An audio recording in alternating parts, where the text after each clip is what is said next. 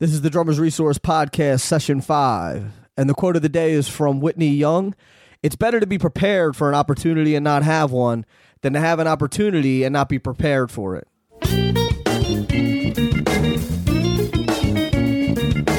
You're listening to the Drummers Resource Podcast. I'm your host, Nick Raffini, and we're coming at you with information, education, and motivation for drumming and beyond. What's going on, everybody? Nick Raffini here with the Drummers Resource Podcast. And I got my buddy Felix the Cat Pollard on the show today. Felix plays with Lionel Richie. He's also played with Taylor Hicks, Anastacia, Sheila E., George Duke, Chaka Khan, the Staple Singers, Jessica Simpson, Brian Culbertson, Phil Upchurch, Clay Aikens, and a ton of other people. He's an LA cat. He's normally or originally from uh, from Chicago. And I met Felix, I don't know, maybe seven years ago or something like that. But uh, we were playing a show together, and I'm actually I'm going to quiz him and see if he remembers where we met. So I'm not going to get into that right now. But when we met, he was just cool, just super cool, and was and was like, "Here, man, you know, here's my phone number, here's my email address. Let's connect. Let's let's chat." And so over the years, we've developed this relationship. We talk back and forth a lot, and you know, text and email and and Facebook and all that. So it's really a really good thing to have him on the show today because he's one of those drummers that that just has that good vibe and and you know really makes the community of drummers better. Let's not waste any more time. Felix, welcome to the show, buddy. Thanks so much for doing this, man. I appreciate it. Not a problem, Nick. How you been, man? Good, good. Thank you for having me as well. Yeah, man. Things are uh, things are things are good. Like I said, it's it's cold here in in New York, so. uh, but other than that, you know, I can't complain too much. Good, good. So, let's uh so what have you been up to lately, man? I know that we were talking before and uh you were doing some uh some James Jamerson stuff. Or who no, with the cat who was the cat what was the cat's name that you were playing with? Uh Uh I was just out the recent thing I was just doing was um I was on the um supporting act with John Mayer. Uh we were out as American Idol artists. Um and we were supporting uh John Mayer's tour. So it was it was it was pretty cool, man. It was it was pretty cool. We had a good time. Cool. What was uh what was the guy's name that you were playing with? Phillip Phillips. Yeah, well, I don't know why I said James Jamerson. I'm, I don't know where that came. I knew it was like the same first, and I'm like, wait, he's a bass player. it's good, man. Yeah, I was I was out with Phillip Phillips from uh, 2012 season winner of um, American Idol. Now you seem, I guess, do you have some connections at um, American Idol? Because I know before you were like you were rehearsing the acts, and then you've gone out with a couple of the American Idol winners as well, Yeah. right? Yes. Now I'm gonna I'm gonna tell you now. This is gonna be very strange, yet it's kind of funny. Um, before I actually worked on the American Idol show, uh, I was doing Hollywood Week. I toured with Clay Aiken, and then again I went out on tour with Taylor Hicks.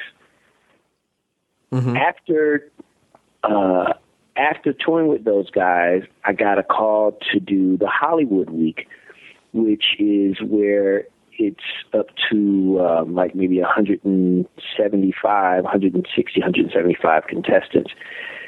And so, and this is when they're like, you know, it's like quick, quick, quick. Everybody seemingly has like 30 seconds to make an impression and remain on the show. I did that for four years.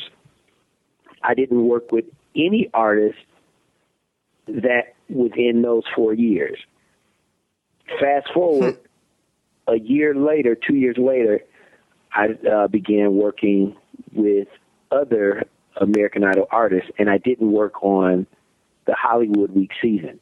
So it was funny that for a span of like um, what, seven years, since actually since 2005, I've worked. I've either toured with an American Idol artist and or worked on the sh- uh, the Hollywood show, Hollywood Week shows but never never one and the same. I never worked on Hollywood Week and then went out on tour.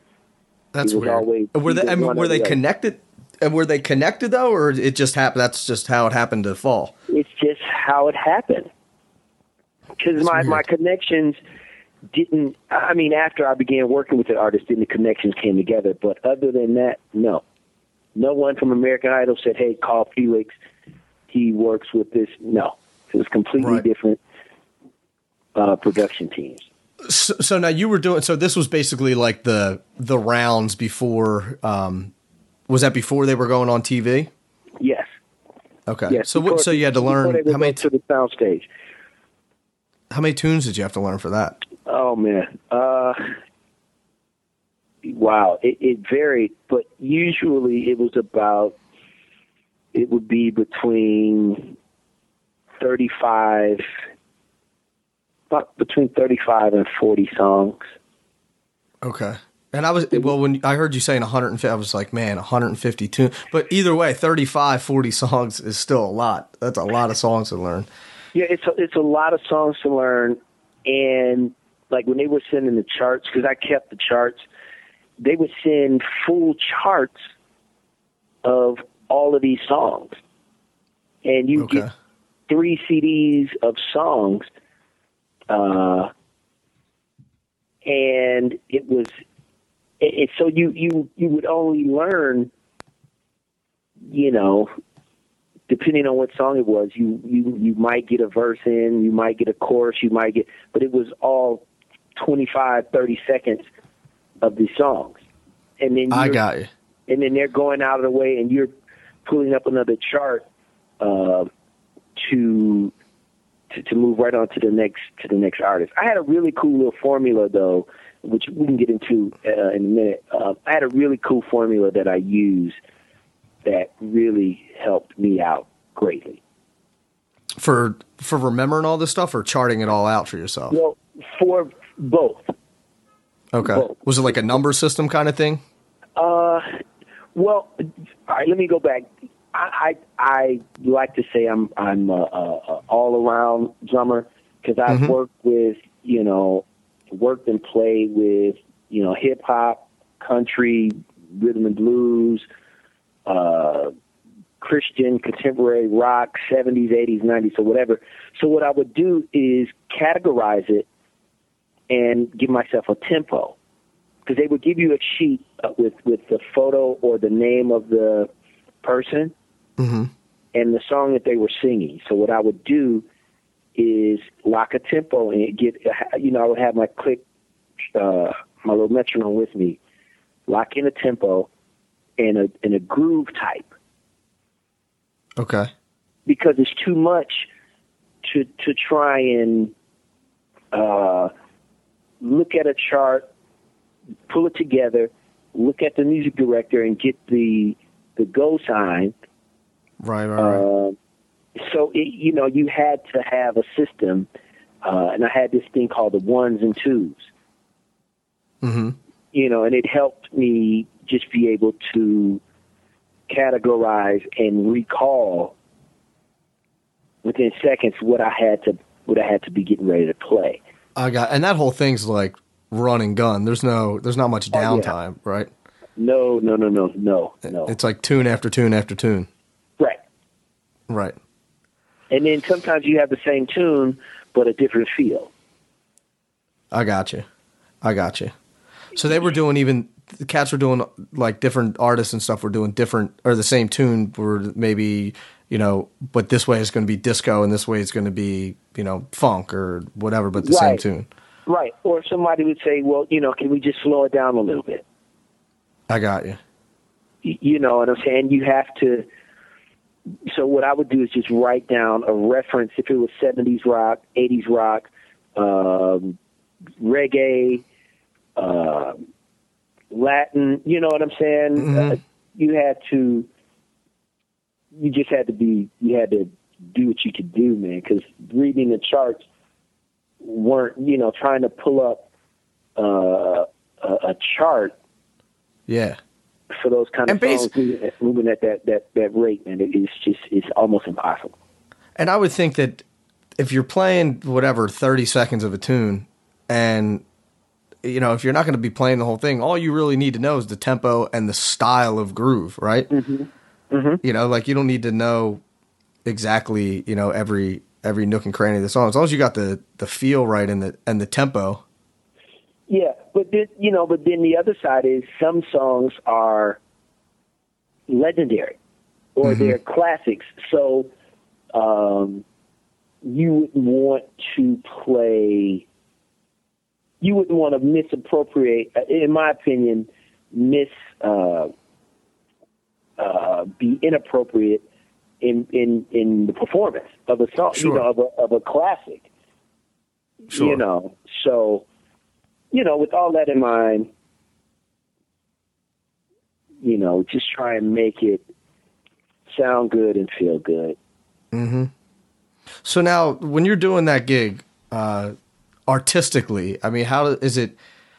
i when you go in there, you're just like, man, this is it's a job, or is it is it uh, you know? Because I'm guessing there's not a whole there's not a ton of artistic expression going on. Oh, You know. it depends. It, it depends, man. It, there's been a few kids on there that never made it past uh, 175. You know, never went to the soundstage. That were Right. phen- phenomenal singers, man. Really? They just they just didn't they just didn't perform. Mm-hmm. you know, it was because it's it's you know shows like American Idol, they're all more than just singing Absolutely. and being able to sing. Uh, some people could sing, ring. They could. They're incredible singers, but when it's time to perform, they're they're lacking. Mm-hmm. Even if they're scared to get on stage or or don't Yeah. have the stage presence or whatever it is. Yeah, or it just it's going so fast, and we we would have people stop and try and say, "Oh, can we start over?" Right. And then Right. the other side is the musicians sometimes make mistakes, and it throws things. So it's it's it's live. It's real live performance. Right. And you're not doing it in front of like a studio audience or anything, just the just the judges, right? Just the judges, the other contestants, uh, the producers. Mm-hmm. Yeah. So now from you, you know, you playing these tunes, um, you know, kind of going back to what I was saying before, is it is it not that not that I'm asking if it was fun or not, because I'm sure that it was, you know, it's it's a great experience and it's cool to do. Um, but I just kind of think of like even the guys that play on, say, you know, like any of the TV shows or anything, um, you know, like Conan or Fallon and whatever. Um, you know, is it kind of does it kind of get to be a drag because it's not really, uh, you know, you can't really stretch. I should, I guess, I'm trying to say, Um, it's just a discipline. right? You know, you have it with television, or you know, you have to just be able to discipline yourself to do the job. Right. You know, And I think I would think that that's you know there, there's different things you know you play with one band and, and you're really wide open and, and stretching and do whatever you want and then you know then you take a gig like this so it's I would imagine that it's they're both equally uh, challenging and fun in their in their own way. Yeah, I, I, had a lot of fun because it it was it was moving so fast, man, and you really you got to be you got to be on your toes. hmm You Yeah. have to be on on your toes. There's no way that you can just say, oh, you know, just zone out Right. because uh, you just can't. You can't zone out. You gotta You'll get eaten up real quick. Oh yeah, yeah, yeah. You'll get eaten alive. You'll get eaten alive, man.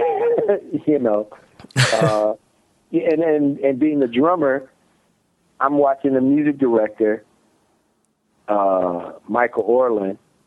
I'm watching. Uh, I'm looking at at the charts, looking at the artists, you know, to make sure uh, that they have what they need. You know, so it's it's a lot going on, man. Right. And you just you just you have to be zoned in. Totally makes sense. Totally. So, before you got out to LA, um, how long have you been out in LA now? It's coming up on 14 years in January. Nice. Nice. It'll be four, 14 years in, in January. Cool. that I've been out. And you're originally from Chicago. yes. So, do you think that um, the stuff? Where do you think that you really cut your teeth? Do you think it was really in L.A. or do you think that you were you were really uh, you know you were kind of there in Chicago and the no brainer was to move to L.A. Well, I've always wanted to move to LA after uh, I came to LA in like 91. Um, and I always wanted to be in the environment of the best musicians, the recordings, the, the movie studios. Uh, I've always wanted to be around the best. Uh, so, but in Chicago, I, I definitely uh, put the time in doing a number of different things and you know capitalizing on a, a number of different avenues while I was in Chicago. Um, like I, I, a lot of people. I mean, a number of people may not. I studied uh, dance Okay. back in Chicago. You know, everything from jazz, tap, traditional African. Uh, I even took some um, Russian ballet. Really? Yeah, downtown Chicago. Uh, Huh. And how old were you at the time? Voice-Off Studio. Um, I was 11, 12, 13. Okay. Yeah. So when did you when did you start playing? When did you start playing drums? I started playing drums, man. I was two years old. At my mom, my mom's, uh, where I was the the sitter, they had a band, and I was in love with the drums. So let's uh let, let's kind of create this timeline a little bit. So you start when you're let's create, you know, connect the dots between you start playing when you're 2 to uh, playing on American Idol, Okay. Uh, you know. All right. Uh, That's kind of a, I know that's kind of a loaded question, but let's No, no, I, no, I I kind of want to unpack this a little bit. All right, I got you. Um, my grandfather was a pastor, so the home, the sitter, like I said, was staying where I was staying. Um, they had a band. He played drums. He also played drums at the church that uh, I was a member of. So I was around the drums all the time. You know, four or five days a week. I was in some form or another around the drums and um kept playing in church. Fast forward about the age of ten, I started. Um, you know, they have community choirs and stuff like that. Right. And um, Do you think that not to cut you off, but do you think that that's where um where your chops really came from doing the church stuff? um, that's where I was introduced to the instrument. Okay. My my uh, development, or maybe not necessarily chops, but I listened to a lot of music, man. When I was when I was little, little, I, I listened to a lot of music, not only gospel music. Um, just, I mean, everything. Every I would sit by the radio on Saturdays and and act like I was a DJ. I mean, you know, I and Right. then they had the little cassette recorders, and you could put the little mics that had two pins Yeah. in the little plastic mics. I used to do that and make tapes for my grandfather uh, with like different songs uh, that I would either record from the radio. Uh, I remember buying Spectrum Mhm. record. Uh, Yeah, yeah. You know, I remember buying that record. Nice. You It's know, a great so- record. Yeah.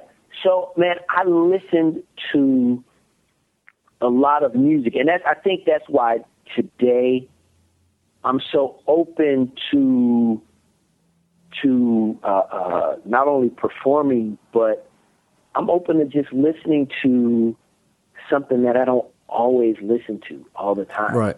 Right. Some people only listen to what they listen to, you know, and what they play. Hmm And and and I I'm totally the opposite. Well, I think that that put you know that gives you a better, um, puts you in a better place to to do any gig. So it's like, do you you know can you play this or can you play that? And it's like, yeah, well, I've I've listened to that and I've shed it a little bit, and you know, so it's not totally foreign to you when you go to to sit down on a gig and they're like, okay, well, we need you to you know whatever play a train beat or we need you to play some you know 90s rock groove or something like that. Yeah, I You mean, because there's a difference in in uh, like for example, drummers that play uh, that do productions, you know, theatrical productions. You can't play what you would play uh, uh, in a club setting when you have dancers Right. Dancers need accompaniment, so you have to you have to know the difference in playing for a dance club and playing for a you know just some you know some other other uh, arena of of music. Right. You Right. have to be conscious of what's going on around you. Hmm. It goes back to the you know the discipline thing that you were saying. Yeah. You know, more of a, a discipline. So, so I I kind of like I, I cut you off and made you derail a little bit, but so you were so I'll do that from time to time. okay. Um, So you're you know you're in the church um, and you're you're you're playing gospel in the churches, Uh huh. and then so where does it go from there? Then uh, about that time I was working with the community choir thing, and then I entered high school. Um, I was invited to uh, my band director suggested I go to uh, audition for All City Jazz Band. Mm-hmm. Uh, started playing in All City Jazz Band, and that's where I learned a lot about uh, just how to play uh, songs. Right. Were you a big jazz guy before you went into that, or no?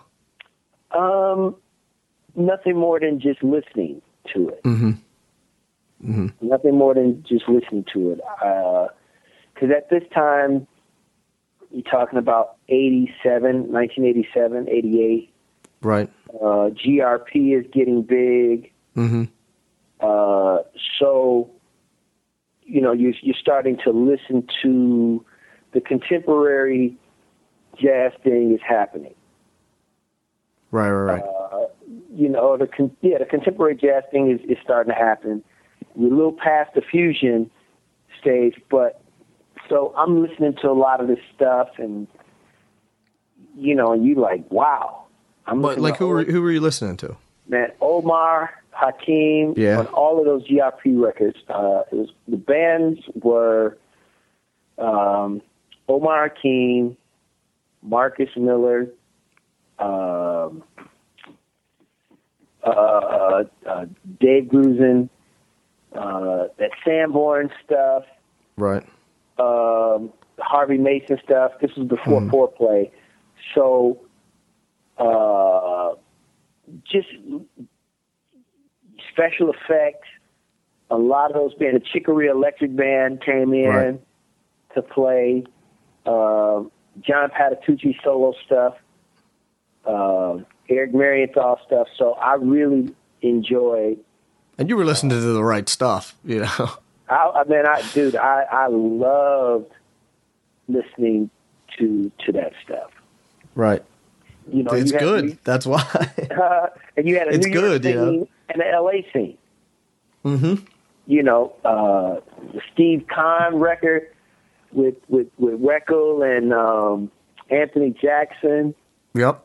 and Eric Gale and you know, so I so I I I was really enjoying that that time. But then when I went back and started playing with a, a man named Dr. Willie Naylor, trumpet player, incredible trumpet player, um, you know, he crushed me. breaking he broke you down because it's like, come on, man, play the songs. Don't be playing all that shit. right, right. And it, you know what, man? And it's like when somebody does that, it's like you want to put your tail between your legs and run home. You know. Yeah. And, Yeah, but you need course. you need that kind of thing. I remember, you know, a couple years ago, uh, or well, it's a while ago now, but there was a uh, guitar player, um, Joey DeFrancesco's brother, Johnny. Mm-hmm. Um, I'm really close with him, and he and another guy, Glenn Farrakhan, who's a drummer, um, played with like Johnny Cash and played on all played on the last like Joey DeFrancesco record and stuff. Okay. Um, but they like I, same thing, man. I'm playing, and they're like, "What are you playing? right. What is what is this shit that you're playing?" And I'm like, I'm thinking I'm doing all this hip stuff, and they're like, "Nah, man, you need to." You need to learn something. And I'll never forget, man. I left the studio that night and I was like, I almost cried on my way home, you know? but it was great. I'm glad it happened. You know, it totally changed changed the way I played. But at the time, I was like, man, those guys are mean, and and Yeah. I'm, you know, But it, it, it what it does is it teaches you to really pull it together and, Right. and play songs. And it's like now, man, uh, trust me, I love fusion guys. I love the chops or whatever. But I want to hear some songs, man. I, I, I, don't Melody. even, I don't really go to jam sessions anymore because it's it's too much. right. you know, I need for me- melody, man. yeah, and for me, it's like all of all jam sessions turn into a drum off. Right. Right. All of them. I'll never forget. I was down at uh, I was in L.A. I went to the piano bar, Mhm. and uh, actually, I met I met um, Kahari Parker there. Yeah, yeah, that's my boy. Yeah. Yeah, know. actually, we we talked about it, and he was like, "Oh, you know Felix," and yeah, he was he was super cool. Um, but there was another drummer playing there, and you know every measure was just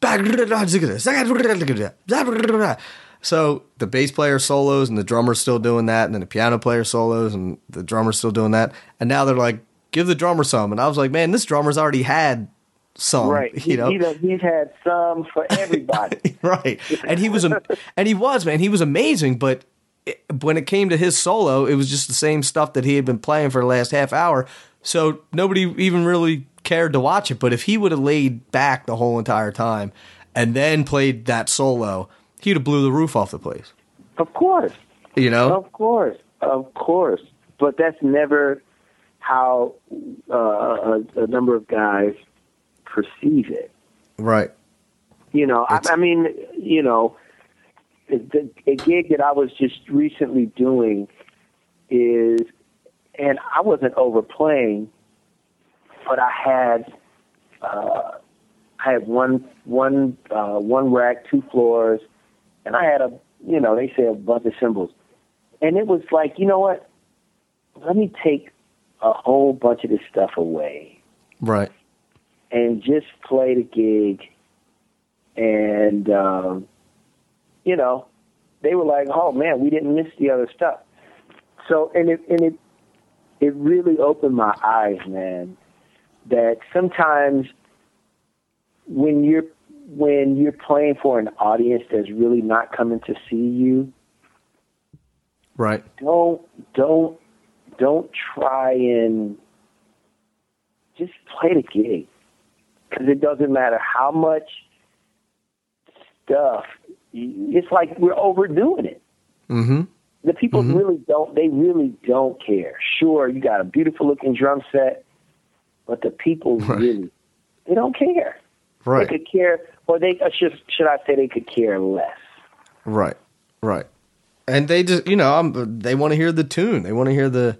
And as a drummer, we're we're an accompanist, so we should, you know, lay back and and, and let the tune do what it's supposed to do, not be on a, a on a different agenda or my own, you know, your own agenda, I guess you could say. Yeah, and I mean, it, but you know, it, there's a there's a slight um, there's a misconception because there's a there's a tune called "Live It Up" by the Isley Brothers. Mm-hmm. I was driving down the street, man, and uh, and I I heard this tune, and it was grooving so hard. And you know, it was like maybe every eight bars, the guy was and it that groove didn't go nowhere, but it was Right. so. It was like every time they played it around, it got more intense. It got more and more intense, and I was like, "Oh my goodness!" And then you got you get some drummers that play a lot of chops and stuff like that, and they're talking about, "Well, the groove is, you know, playing the pocket or playing the groove is more than just, you know, playing a simple groove and and making a stiff face." And I'm like, but on Steely Dan records, you hardly ever hear drum feel. Very rarely. But you know what? The songs is killing, and the groove is killing. So, you know, I guess in the bigger scheme of things, there's there's room for it all, man. Yeah. You know, there's room for it all. You know, uh, for me, I like, you know, you you grow and you mature to a place, and that's where you are. For Mhm. some, you know, And- excuse me, I think as a- are.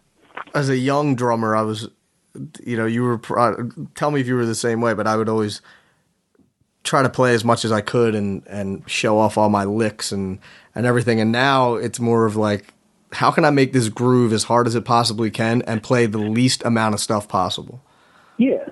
You know, and just let it breathe and Yes, You know. I th- I think I've always been a groove player, right, but I've I've definitely uh, taken advantage of of sitting back and listening to to more songs being played uh, and how the song developed as opposed to okay, I'm gonna I'm gonna play this killer roll right here, uh, and and get people to notice me. right, first of all, if you if they're bobbing their head, if they're dancing, if they're moving and grooving, you already got them. So why Right. did you need to?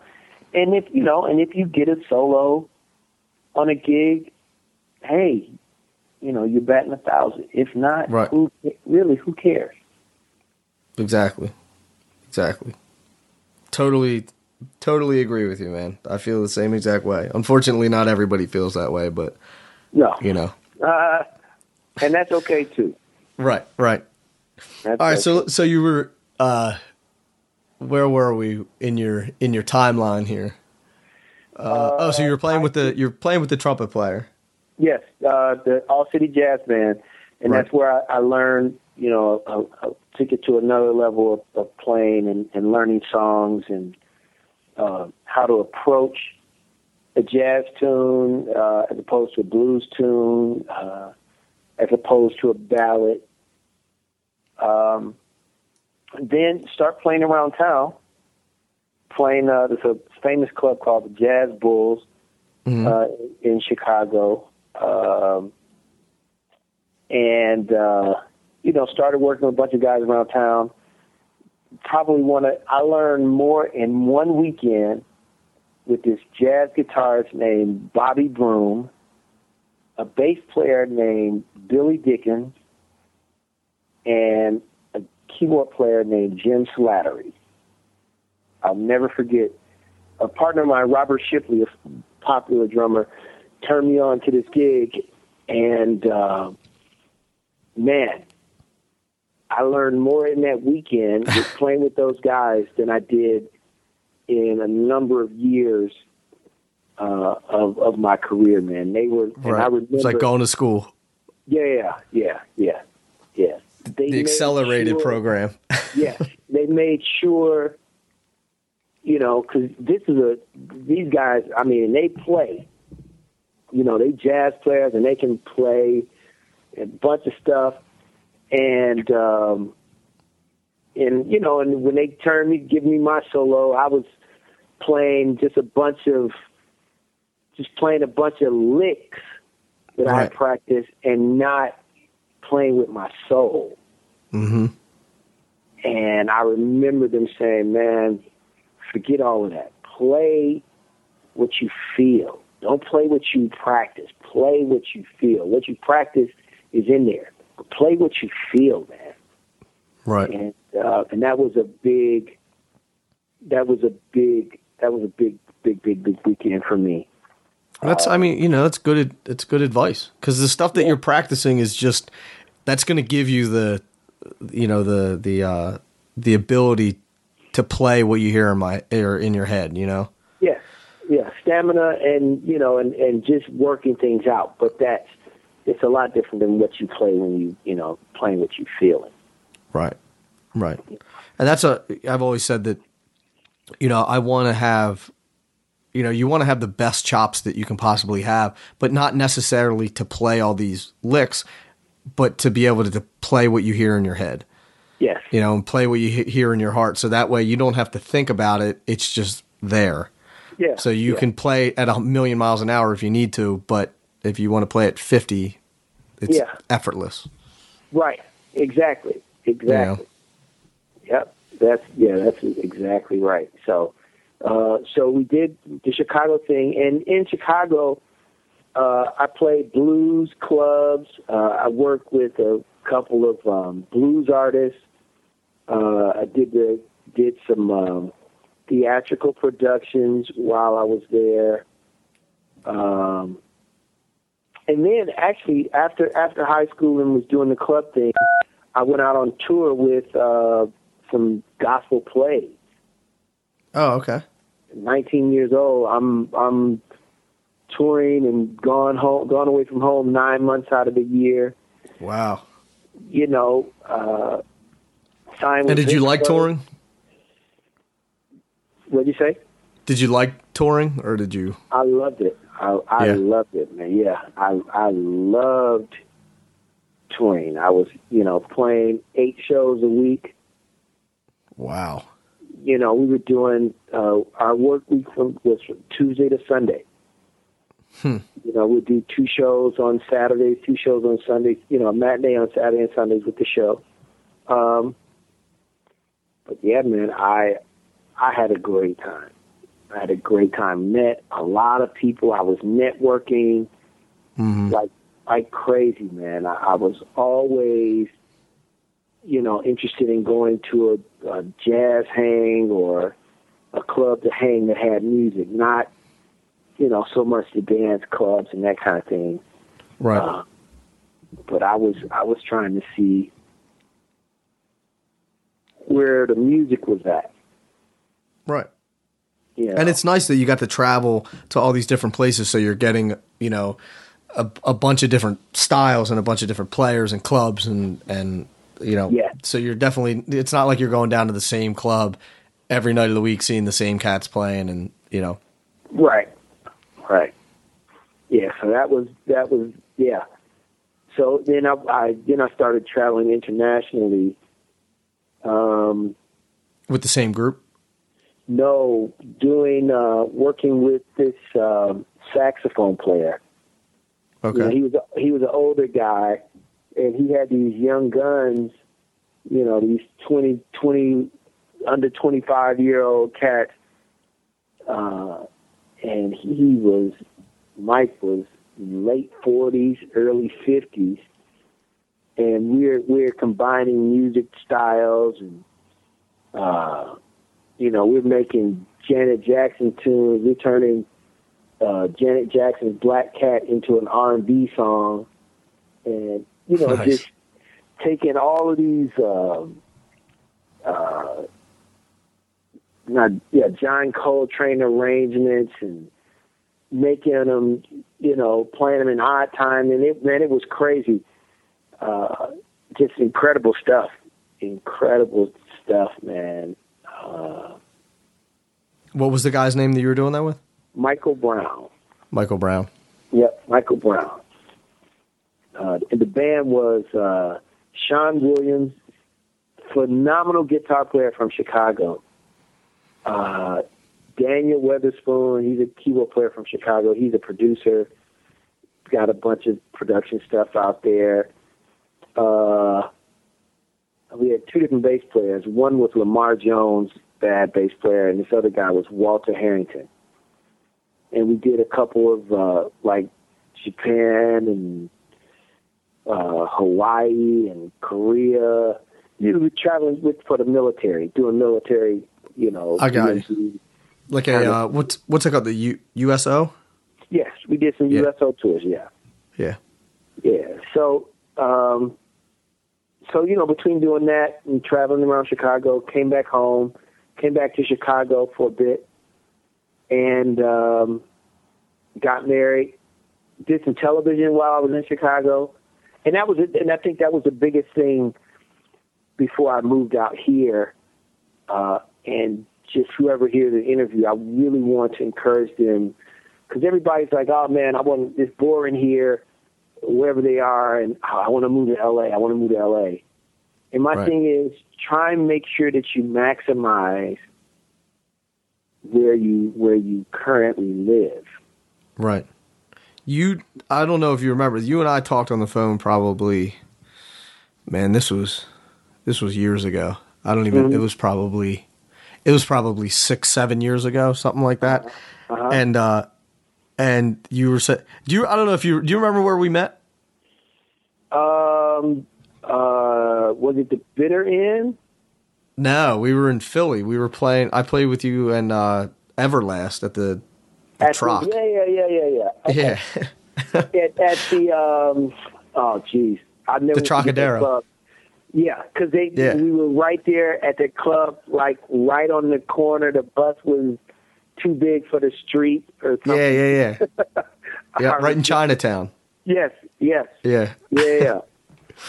So I, I remember calling you uh, a little bit after that. You were like, "Yeah, you know, let's let's wrap," and uh, and you said the same thing. You were like, "Make sure that you know you maximize two things that I always remember. You told me you were like, maximize what you're doing in in your area before you make the move, and then when you do move, get ready for the phone not to ring for a Not long the time." ring, because it, uh, hey, you'll be like, what is going on? Is there something wrong with me or what? Eh, But it, it's not. It's just, it's just naturally, you know what, what, uh, it's what happens. Because Right. a lot of people think, oh, I'm gonna move to LA, and everybody's gonna gonna know who you are, and hmm you know, nine times out of ten, it takes a while, man. It takes Right. because you you know you're you're a big fish in the pond you were in, but you come out here, and this water is a lot. It's a lot more vast than the circles we've we've been in. Right. You know, But it's possible. You know. Oh, absolutely, absolutely. Yeah, I think a lot of people, you know, get intimidated because it, it's hard, you know, and it's it's uh, like you said, you're a you're a small fish in a big pond once you get out there, but uh, hmm and I think it discourages people from going out. But it's possible. It's just gonna, you know, it takes a while. Yeah, it it yeah, it takes a while, and you gotta you gotta be willing to stick it out. hmm You gotta be willing to to stick it out and and say, okay, all right, I gotta I just gotta relax and just make it through this little phase. So you were while you were in Chicago, um, you were maximizing what you were doing there, and then Yeah. said, "All right, I'm going to make the move to LA." Yep. So let's talk about that move a little bit. Let's how you know what you did when you got into town and and how you kind of started to to make a name for yourself because I think a lot of people say, oh, "Well, I'm going to move to Nashville or I'm going to move to LA or I'm going to move to New York." And then they get there and they go, "Okay, now what?" You know, now what do I do? How do I get work? How do I um, you know, start to make a name for myself? How do I network? Okay. Um, uh, January fifteenth, two thousand. I um, no, well the thirteenth. I left on the thirteenth. Um, headed out here. Put my I shipped my clothes. I put my drums in my truck. Drove out. And um, Now, did you have any connections when you moved out there? yeah, I, I knew a few people, and uh, actually, Sheila E. I had a gig with her on the 17th in New York. Uh, and uh, so we started rehearsal on the 15th. And so I knew her, but when I came to town, uh, you know, I was staying, you know, an hour outside the city. Uh, so I was driving in, and I had a couple. I let a couple buddies know I was coming into town. Mm-hmm. Uh, the NAMM show was coming up, so it was a good place to see a bunch of people and say, "Hey, I'm in town," and da da da da da. da. Right. So um, I just started just going to, you know, see a few friends that I knew and just kind of hanging a little bit and just trying to meet as many people as I can. Just shaking hands. Hey, how you doing? Da da da da da. Um, so, but the thing about LA, it's so many different types of things going on. You almost really have to zone in on what types of gigs, what type of, you know, playing and stuff you want to do. Right. Because if if you don't, you know, if you want to do sessions, go, you know, just hang and do the sessions. If you Mhm. want to do the touring thing, do the touring thing. Because sometimes you can just you can be you can spread yourself really really thin Right. And uh, you know you start getting session calls, then you start touring, the session calls going to stop, Mm-hmm. Absolutely. and vice versa. What's that saying? He who he who is everywhere is nowhere. Is nowhere. Yeah. And then, or if you stay home to do the sessions, you're like, "No, nah, I'm doing the session." Then they stop calling you for touring work. Yeah, Right. yeah. So you know you just have to uh, decide what you want to do and, and which direction you want to, you know, direction and which lane you want to stay in. Mm-hmm. and and it's not, I'm not saying that you can't do anything else, but you don't want to. You just don't want to be all over the place. Right. You're saying the majority of your effort needs to be put in one thing, and you may get a couple sessions here and there if you want to do the touring thing, or vice versa. Yeah. But Yeah. but really, so you were uh, you're in LA, you're shaking hands, you're meeting people, you're you're you're hanging out, and uh, so what was your when did you kind? How long did it take before you were you know getting gigs and and really started to feel like you were you were moving in the right direction? Uh, well, man, uh, Gordon Campbell, he man, he cooked me up uh, with a, a steady church gig out here, and I, I was there for five years. But Wow. later, later in that year, later in 2000, uh, I got an audition with Ricky Minor to go out with Anastacia. Okay. And So was that like a cattle call? Uh, no, No. No, it, it wasn't a cattle call. Um, it was three drummers. And the final two were Trevor Lawrence and I. And uh, I ended up. Well, Anastacia liked me. You know, she Okay. came by the studio. She liked me, and so that helped me get the gig hmm and um, and from there, you know that that grew, that grew, and um, started doing some other stuff with uh, people that knew Sheila. One of the Right. girls was, that was singing with Bette Midler. She called and started doing some stuff with her, and then you know. And Oh, you worked with Bette Midler? No, no, no, no. Uh, the girl Carol. The Oh, girl okay. I was, yeah, I was working with. She, she, um, she worked with Bette Midler. I see what you're saying. Okay. Uh, you know, so uh, yeah, so that's that's kind of how that happened, and then um, uh, then the Clay Aiken thing came about, and it's it's weird, man. For me, whenever I I I really take time to practice and better myself in an area, work comes about in that particular Hmm. because at one summer, the summer of '05, actually, the summer of '05, I was like, man, I'm gonna brush up on my brush work. Right.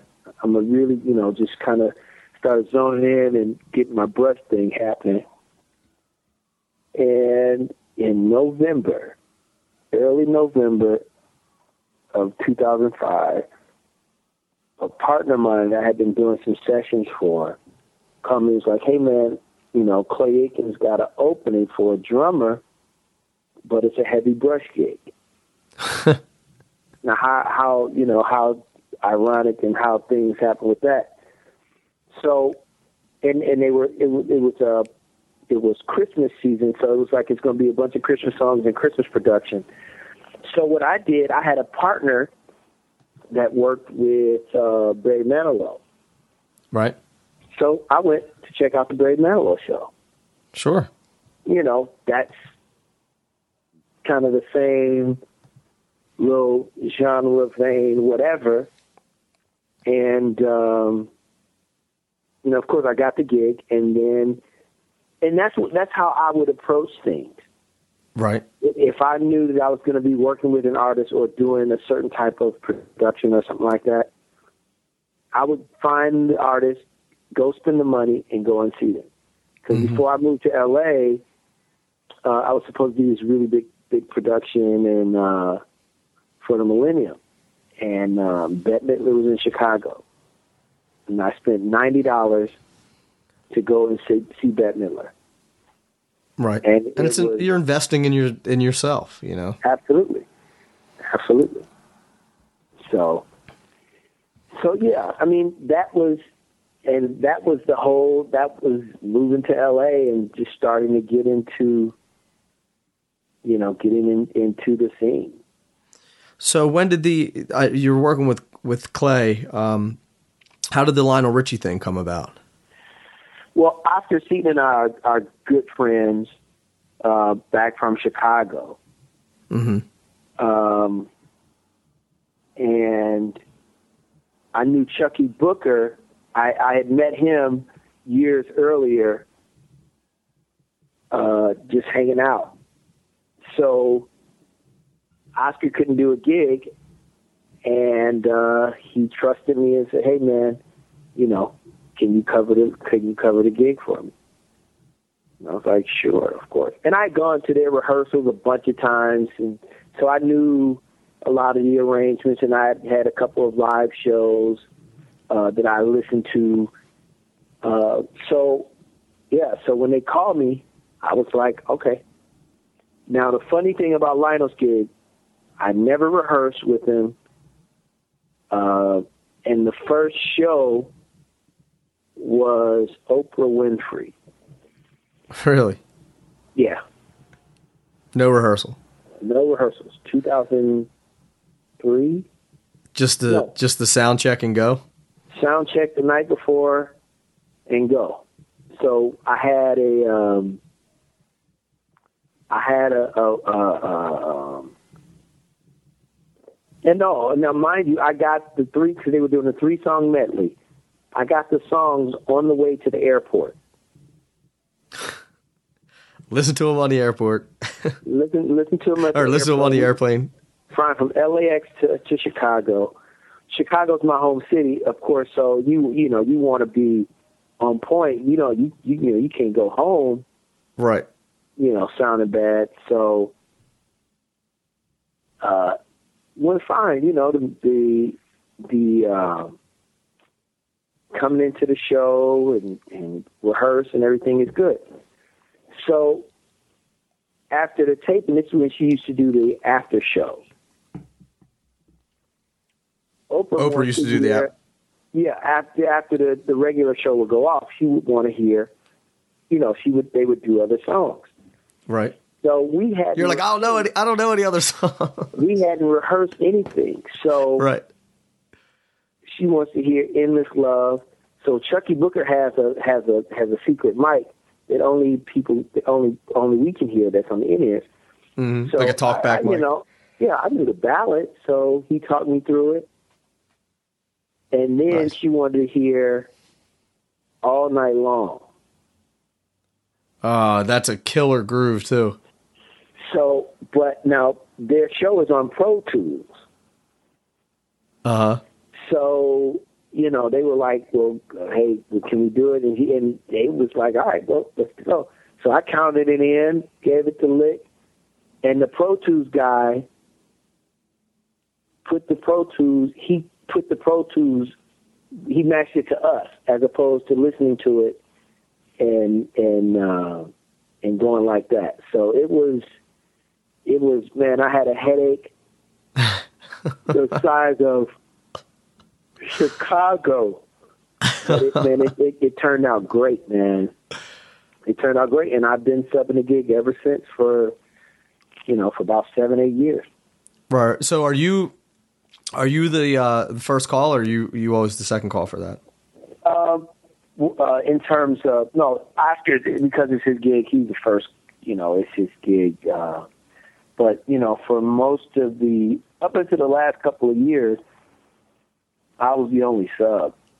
I got But, you. I had a couple of things happen this year, so uh, they had to find someone else to do it. But uh, I'm still, you know, very tied in. I can go to any shows, you know, and, Mhm. and hang, and you know, I know everybody. They know me, and and Lionel is is super cool, and you know, so Nice. it's it's it's always a hang. It's always cool. Cool. So what? Um. So I, I'm just looking at like all the all the people that you have that you've played with and and uh, the things that you've done.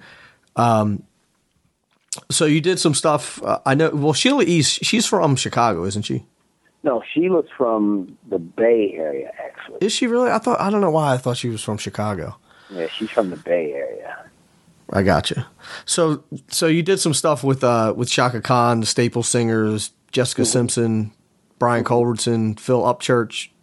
Um so landing all those gigs, do you think that it was well, I guess the question is how how do these gigs come about? Do you think it's more of a networking thing or do you is it more of a cattle call audition uh you know prove your worth kind of thing? Uh, I think it's more networking. It's more, hello, how you doing? Right. My name is Right. Felix. I play drums. Right. And not and I wasn't uh, you know not taking away from your playing because you can meet all these people but if you're not a good player then it's not going to go anywhere farther than that. Absolutely. So so Absolutely. you know, so obviously the the ability is the first and foremost thing, but then now how do you take that ability to land these big gigs is what I was what I was saying. Yeah, yeah, and you know what? And I think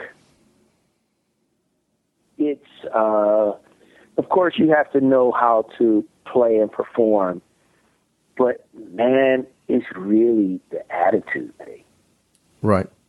It's really the attitude. I think a lot of artists nowadays will they will they will they're more willing to work with a mediocre cat that's that they can get along and and they're on time and they do their job as opposed to working with somebody that can play, play, play, but are idiots. Right. I hear that more and more that you know like doing all these interviews and I you know I knew that for years but now every single person I talk to says the same thing that there's you know there's plenty of guys that can play circles around me but they Yeah. use me because I'm cool basically. Yeah, you know that's not me sa- I'm saying that's what everybody's telling me you know that like less of a headache. right. Yeah, I, I yeah, I agree. and you know it, especially in LA it's like okay you're great. You can you can play all this stuff but you're not cool. So we'll find the guy down the street that can play just as well as you can or maybe even a little bit worse but they're cool. Mm-hmm. So Yeah, yeah, you know yeah. It's, it's it's so much easier, man. It's, it's Yeah. so so much so much much easier. especially if you got to spend time with them on the bus for 6 months you know Yeah. Yep. Yeah, you definitely don't want to be sitting on the bus with somebody that uh, you don't you, you either don't get along with or it's just not a good vibe. right yeah you- it's like living you know it's like living with somebody that you don't like Yeah. you know, Of nobody wants to do that No. So the uh, I got to ask you about the the Everlast gig since we you know that's that's where we met. How did you how'd you end up getting that gig? uh, Trevor Lawrence. Trevor Lawrence. Trevor, yeah, he turned me on. He turned me on to it because he had worked in the studio with him, and uh,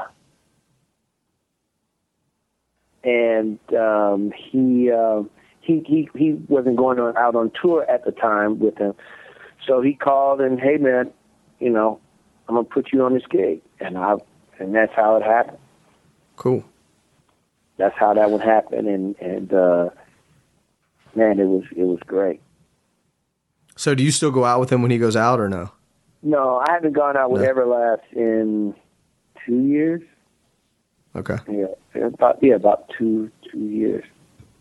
Um, I got you. they the House of Pain did a reunion tour with two of the guys, and um, so we we we did a bunch of dates, man. Toured Europe with Australia, you know, did a month around the states, um, and we had a you know good. We had a good time. Just time. Did they do? I mean, do they still go out now or no? Well, they they go out separately. Um, Oh, okay. yeah, they they go out separately. I got you. So what's next for you? What's on the? Is there any gigs you're eyeing up that you're you're trying to get? Like who's the who's the guy that you're the girl that you're like, man, I really want that gig. Uh, I'm not sure right now, man. Uh, without just without, you know, going into too many details. The last gig I was on, it it it just it didn't work, and I kind of gotten have gotten a a sour taste in my mouth. So, but I am working on a project. It's a band called One Nation. It's a new project. Um, where there's uh you know you got four different guys from four different genres of music we came together and put a band together and um the record sounds good man Good. you know, I can't wait to a hear it. it's a rock guy uh from from yes uh smooth jazz guy steve oliver um piano player that that's worked with moody blues forever and then myself so Nice. you got you got four different flavors in there, four different vibes in there. Nice. The music was great. We When's that coming out? Um, we're probably going to come out in the, the top of the year, but I think we're uh, we're doing some promotional touring like November, December, late November, the last week of weekend of November uh, through December. So I'll, I'll definitely have to keep you posted on that. Yeah, especially if you come to uh if you come to New York at all. Absolutely. Absolutely. And it's going to be the Midwest and, and East Coast. So Oh, okay, cool. that should be that should be real cool. You know, so, So- I mean, that's that's. Um, I'm, and I'm I'm trying to get my my uh, home studio up and rolling.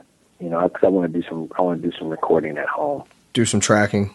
Yeah, some Seems like more more and more cats are going down that down that road where they're you know they're staying home and just and cutting drums at their at their home studios. Yeah, yeah. Makes sense, man.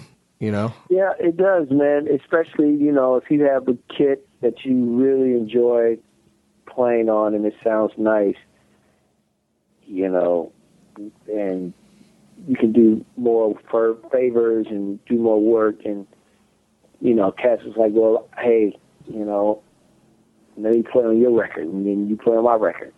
Right. You know, but then if they Right. gotta go out to another studio it's a little more challenging hmm to to do so. So are you trying to ease off of the touring a little bit? Yeah, yeah. Yeah. I, I mean, I love traveling, but if if I in order for me to tour, it's got to be right, man. It's Right. got it's got to be, yeah, it's got to be right. It's got to be right. That makes sense. Is it the the dollar figure or just the just the all whole around, all around, man. You know, Yeah. uh, you know, you have to know when you can make your money, hmm and you know, when when the money's not necessarily there, and also because I love playing golf, man. And I know. I wanna- always I always see pictures of you playing golf. yeah. So you know, I don't want to. Uh, I don't want to be, you know, chastised or or just because I love to play golf. right. You know, let me be. I'm not. You know, musically at some point, I'm on time. Is that is that what it was on the last tour? They were mad because you were playing golf. Um, well, it was a number of things, man. It was it was a number of things. So, I, it, it it it just you know there are gigs where you don't fit, Right. and I didn't fit. So what? I, what are they worried about? You're going to hurt your hand or something playing? Playing golf? No, no, no, absolutely not. No, No. no. It was just it was it it was just it wasn't a good fit. Right. it wasn't a good fit at all. You know, so when I came home, or you know, when I was let go from the gig, um, And did you kind of know? And I don't, you know, I don't want to dive in too deep that you don't feel comfortable with, but um, did you kind of were you kind of like this isn't this isn't going to last long? Like they're either going to get rid of me or I'm going to leave. absolutely, Yeah. you have to know. If you don't know that about a gig and you're on it and you're living on a bus with people every day, then you are pretty much living on an island. Right. Yeah, I mean you have to know. And I I knew. I was surprised I lasted as long as I did, and, and it had nothing to do with the music either. Really. Yeah. Just didn't get just weren't vibing with with everybody. Yep. Yep. Well, you know, like you said, you don't.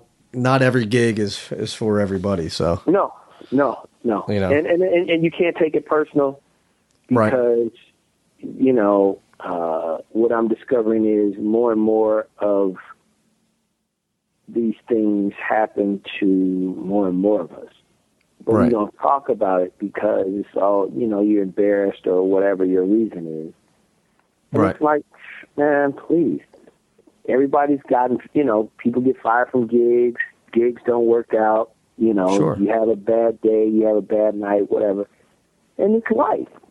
right, that's part of the industry, man. That's part of that's part of what we do, and and all of it. So And a lot of the and a lot of the artists just after a while they just you know they want to They switch it up, so they get a whole new band or they get you know a new Yeah, guitar player, drummer, or whatever.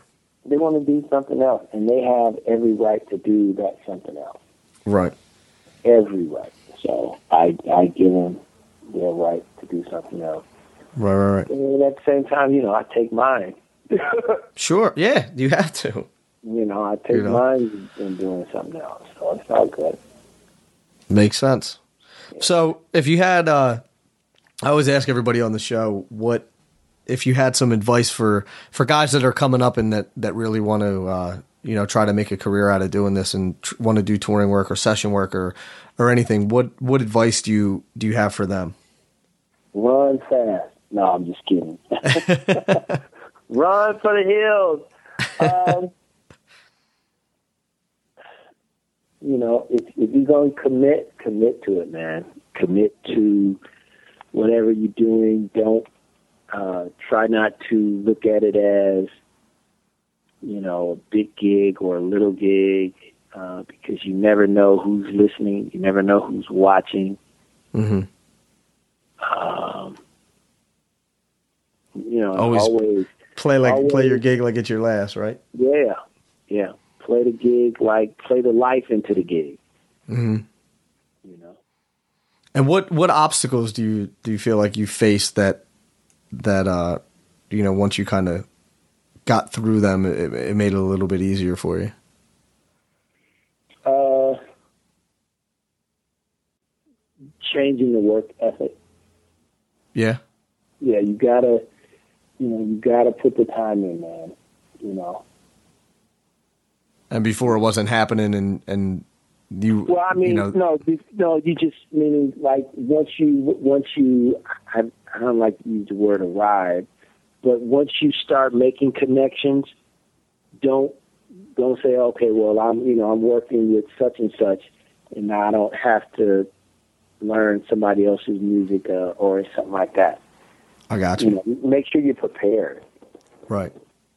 And that's when the real work starts, or you know, when you start getting these gigs, it's like, okay, now I really got to work to keep this gig, or or you know, take these gigs Yeah. to the next level. Yeah, yeah, yeah, I got you. yep. So that I mean, other than that, have fun, man. You have to. That's what it's all fun. about.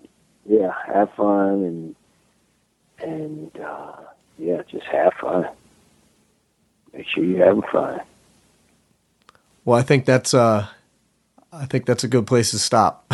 you know, right, right. now, just I th- that's that's great advice to to have fun. That's the most important part. You know, that's why we all started started playing music in the first place, and and I feel like once that once the fun is gone, then maybe you want to look into doing something else. Yeah, yeah. You know. Well, Felix, thanks so much, man. I really appreciate you doing this. Nick, it's all good, man. Thank you for for having me, man. Absolutely, man. I'll uh, I'll talk to you soon. Nick, I'll talk to you soon, man, bro.